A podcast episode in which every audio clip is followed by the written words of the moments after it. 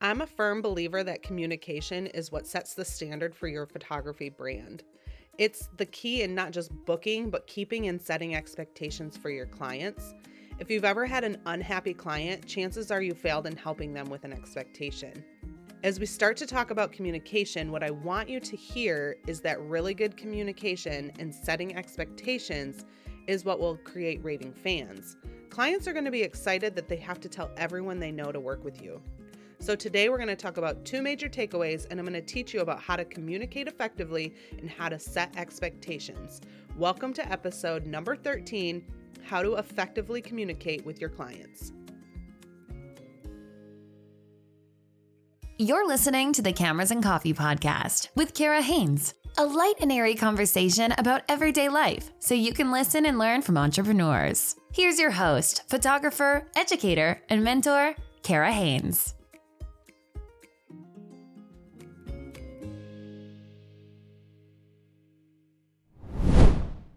This episode is brought to you by Dubsado. Dubsado is a business management solution designed to cut out the busy work build relationships, schedule appointments, and create workflows to streamline your booking process. Honestly, I love how easy it is to use and the flexibility that it has for a photographer. I made the switch to Dubsado two years ago, and now I can organize each client by their sessions, have the flexibility to schedule multiple appointments and workflows for each and every session. It really is a time saver, and it's what keeps me organized even in the busiest of seasons. If you want to get started or make the switch, you can get 20% off your first year with the code Kara Hanes Credit. That's K A R A H A N E S C R E D I T.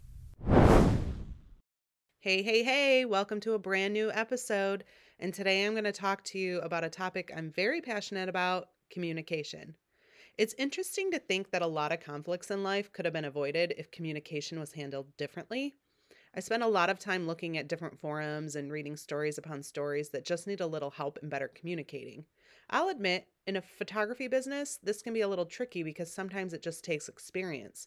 This is where I'm coming in today. I'm sharing what I learned in my 10 plus years of experience, and if you're new or just need a refresher, welcome. As we get started, I think it's important to really start with an exercise. I know, I know, it might seem a little elementary, but just hang in there for a second. This is probably going to be one of the most important exercises you can do for your business to ensure that you're getting booked. So I hope this will at least convince you. Right now, I want you to pause this episode, grab a pen and a paper, and practice this exercise. If you're not able to do this now, then make a mental note to do it later. What you're going to do is take a couple minutes or maybe more, and you're going to write each step and what it takes to get in touch with you as a potential client. I want you to number them from one to however many it takes. Number one, you're going to start your list where someone might find you, whether it's Facebook, Instagram, an ad, a referral, Google, whatever it might be. Make this your number one. Then, number two, and so on, you're going to list everything they have to do to click, read, fill out in order to access what services you offer, and continue numbering your page all the way to the point where they've decided to book you. I'm going to give you an example. So let's say someone has a junior in high school and they're starting to think about senior pictures. Someone says to them, Oh, hey, I know a girl. Her name's Kara Hanes and she does senior pictures. What is the process when they hear your name to finding your website to selecting their packages, signing that contract, and paying an invoice? How much risk is there in the process from us overcomplicating things? Think about that. How can we streamline this? How easy is it from when they get to your website to filling out that contact form? I'll admit, I've been bad at this in the past, and ultimately, this is something I have changed over time multiple times. If I find I'm not getting very many clients, I'll usually make this less complicated and easy to fill out. If I find that I have a lot of inquiries and I can't take them all, I'll add a lot more questions so that I'm only getting serious inquiries that really want to book me. I do suggest, though, if you're just getting started, make this as easy as possible. Now, once you get their inquiry, how quickly are you responding to their email? Now, it doesn't mean that you have to just be on your phone or your computer all the time answering emails, but think about is there an automatic response that sends them information that says, hey, I'm Kara Hanes. Thank you for your inquiry form. I can't wait to talk with you. I will answer your email or your inquiry in da da da amount of days. And let them know how long it takes to hear back from you, etc. A lot of times there's speculation as to whether or not to list your prices on your website.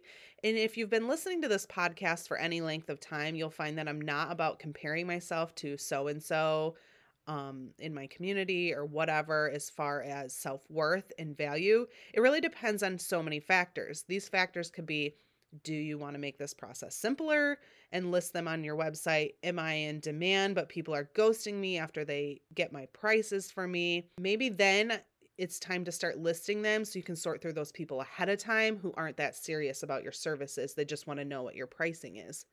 As you go through this process, start thinking about how many clicks it takes in order to get in touch with you. So, if you're talking about your website, think about that. Now, if you listen to the ad at the beginning of this episode, you heard about Dubsado, and that's what I use for my client management system. I'm a firm believer in workflows. I do want to have a personal connection. So at this time, I'm having potential clients ask questions and I'm getting back to them individually before they book. If I start getting a lot of the same questions, though, then I start to either A, make sure this question's answered on my website, or B, have a canned email response ready to go so that I can get back to them as soon as possible by just clicking that and sending it out. So I really do love using Dubsado because I can create workflows that basically walk my clients through everything and use that so that I'm not having to remember to send emails reminding them of things. And it also sends me tasks. So I've set up things where it tells me, oh, this needs to be done such and such amount of days before your session and so on. And it just helps my clients so they don't feel ignored when I get really busy. If this is something you can use more of, I would suggest looking into a management system that works for you and figure out what you like best. There's so many out there, and I've tried a couple, but honestly, each time I keep coming back to Dubsado. Okay, pencils down. How does your list look? This is also a great tool to ask someone to go through the step by step process just for fun so you can kind of see that. So if you're struggling to know or you don't even have it yet, that's something you can do is have someone go through your step-by-step process and see what you're missing or see what you can improve on. So count how many steps you have from the moment someone hears about you all the way to the time they book you. Is it a lot? Did you know if you do the research, you can find out that it only takes just a few seconds, maybe minutes if you're lucky, for someone to stay on your website? That's crazy. So when someone comes to your main page, you might only have just a few mere seconds before they give up and move on. So think about on your website what you're doing to connect and make things as easy as possible to know and minimize the risk of losing ideal clients think about on your website are you letting them know your process? Are you gaining their trust? So, are you educating them over time and letting them know that you do know what you're doing? Do they know how often you check your email? Do you answer texts? What is your preferred method of contact? If you go back and listen to that episode seven, you can hear what is important to add on that website to create connection and build trust to your potential clients. So, I highly recommend going back to that episode. Think about what kind of educational experience you're giving your clients prior to your session as well. Are you letting them know how often they'll hear from you? Do you give them suggestions on what to wear during their session? These are all things to consider in your process. And I always am a firm believer in the power of three. So think about how often you're letting them know about things for their session. So if you're telling them, oh, we're going to meet at this time at this location, how many times have you told them that? Did you just tell them once? Are you letting them know several times that you can't wait to see them at that session time? Think about how soon in advance they've booked you. If it's been months, you probably should be following up regularly as far as prior to your session, not waiting till like days before your session because they're going to be wondering, are you still planning on them? If you really struggle to know what to say in your emails, I've actually created a free template that you can use. And in the show notes, you can find those. You just go in and you can see all the email templates that I use for my basic communication for a session. So that's a free resource for you to use. Okay, so let's say you booked a client after going through your process, you've got it figured out. What are you doing to set up your client for success? Are you expecting them to go back to your website and find things they need to do before they meet you? In my experience, this is not effective. And again, this goes to the power of three. I end up sending several reminders, and it's funny because even when I send emails, and this is especially true of my seniors, they'll end up texting me asking, What's the address? Where are we meeting? And it's fine on the day of. I have no problem with this and I communicate this so that they can text me if they get lost or need to know information. But after the session, I usually bring all my communication back to the email so they aren't texting me all hours of the night all the time. I don't want to be on my phone that often. Some people will ask, How do you do this? And it's simple. Let's say I get a text late at night and I don't respond. It's not urgent. The session has happened already. There's not anything that is super urgent. And honestly, this comes back to the communication point. Have you told them how long it will be. So, in the power of three, you've told them in your contract probably. Did you tell them before you left their session? It's kind of funny because sometimes you'll get texts before you even leave the parking lot asking, when will they be ready? And so on. Just think about how often you're communicating this. But again, it's not urgent. So I'm not answering my texts late at night. And my husband will definitely keep me upholded to this. However, I will then email them the next business day and then I can follow up in the text saying, Hey, I just emailed you. Feel free to check that out. And if you have further questions, just let me know. This then sets the expectation that I'd like to be emailed instead. Okay, so let's rewind a little bit and discuss communication during your session. I feel like this can be overlooked and very stressful to those who are just starting off and don't have as much experience. But let's talk about what you're going to do during your session to communicate because this can be also very important in setting you up for success and creating raving fans, right? So, I'd first like to say I'm very conscious about talking and keeping moments of silence. I don't try to dominate conversations, but I'm a firm believer in the five second rule. And no, I'm not talking about dropping food on the ground and then finding out how long it takes to eat it. Rather, I'm talking about the moments from when I tell my client to pose a certain way to when I start talking again. Here's an example. Let's say my clients are Brian and Christy. I'll go through this scenario with you. Hey guys, I'm going to have both of you face each other, point your toes at each other. You're going to go chest to chest. That's great. Christy, you can wrap your hands around Brian's neck. Brian, you can take your hands and wrap them around Christy's waist. Then I'm going to have Brian just come in and give a little kiss on Christy's forehead. That's great. Then I set up my camera, okay, guys, and I'm going to back up and let's think about that time from when I back up to when I start taking the picture to when I'm done. I'm going to give you five seconds of silence, okay? So let's say, that's great. Put your hands around Christy's waist. Okay.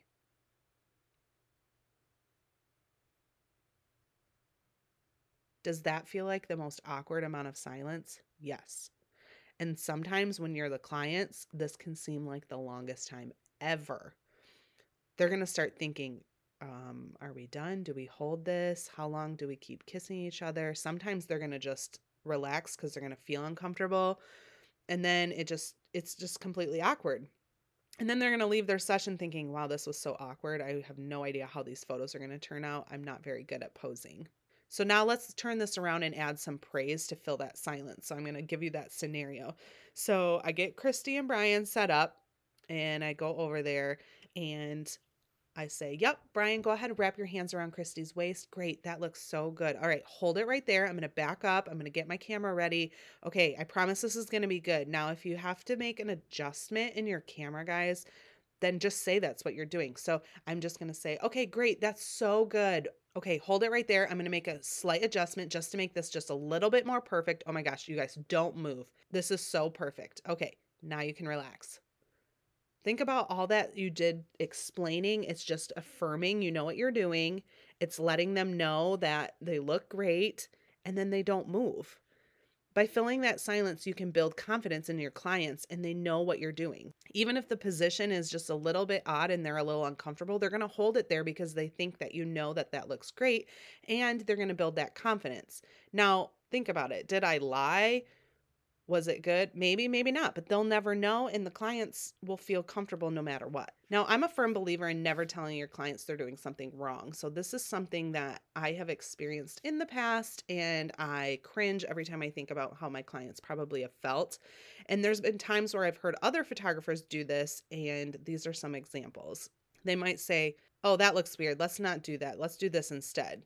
That's just going to take the wind right out of their sails, right? And then they're going to be like, oh, I'm not very good at this. And then they're going to be self conscious about that the rest of the session. Instead, think about ways you could say it differently. So, some way you could do this is, you know what? let's try this. I think it'll make it even better. And if you don't like it, we can delete it, but just trust me, you're going to love this. Simple as that. Instead of saying, oh, that looks weird. and sometimes it takes practice in knowing how to do that because when you first get starting started out, you get nervous about your settings, you start wondering if it looks good, and then you start fiddling, and then it just gets super awkward silence, and then you get frustrated, and then you start saying things. This is especially true if you are photographing families and you have kids running around. I suggest not starting with kids because that's when you need to have your settings perfect. I just encourage you try this at your next session and you'll find that your clients start having fun. So after your session, I want you to start thinking about what your follow-up looks like. I love giving my clients thank you emails after the session, and then I follow up with the expectations of their gallery delivery. So, like I said in Powers of Three, their contract will say when their gallery should be expected. I usually tell them before they leave their session when they should expect it, and then I follow up with a thank you email and I say it again.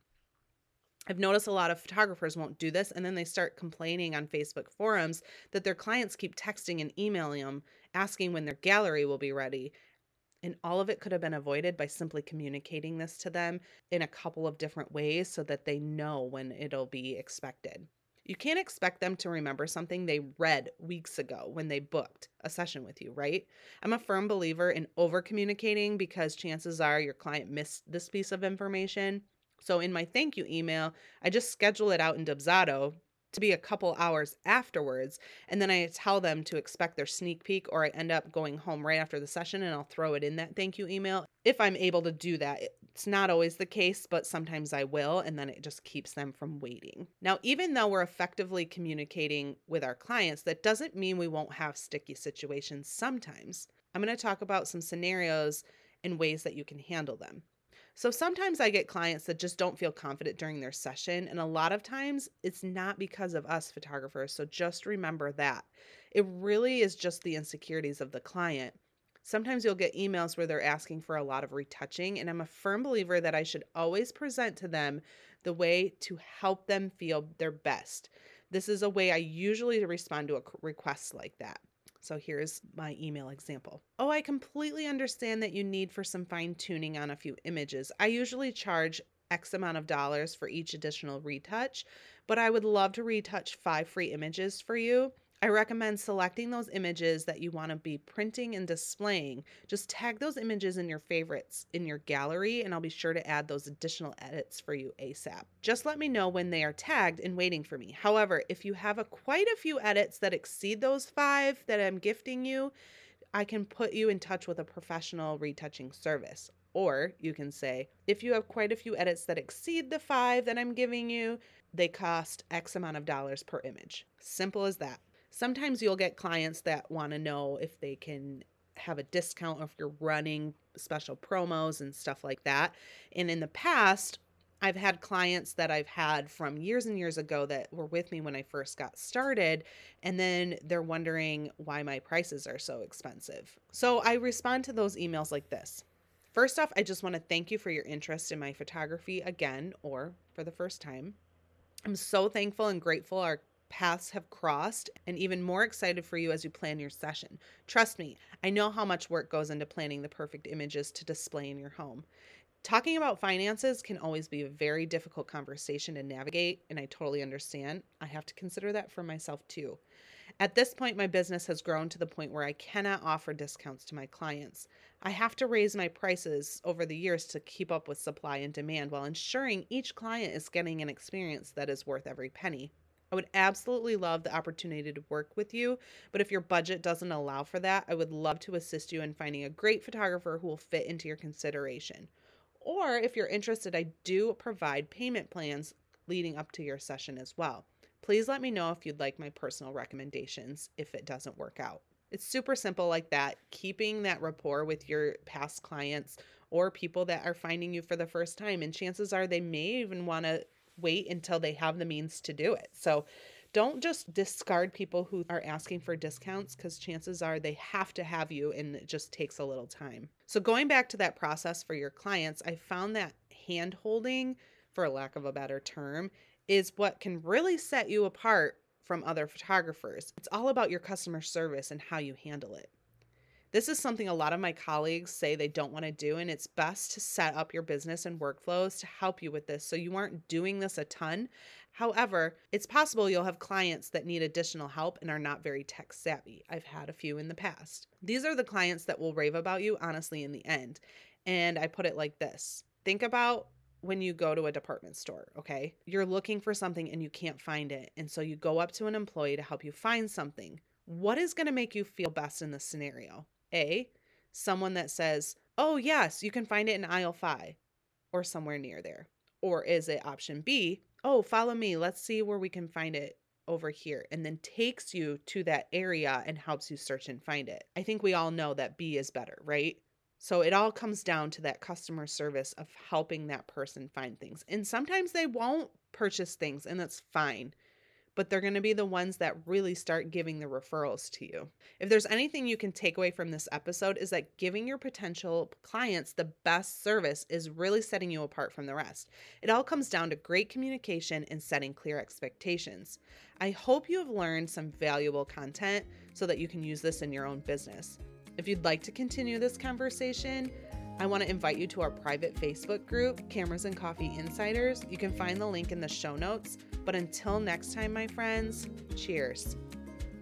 Thanks for listening to the Cameras and Coffee podcast. Check out the show notes for this episode at karahanesphotography.com slash podcast. That's K-A-R-A-H-A-N-E-S photography.com slash podcast. Thanks for listening, and we'll see you next time.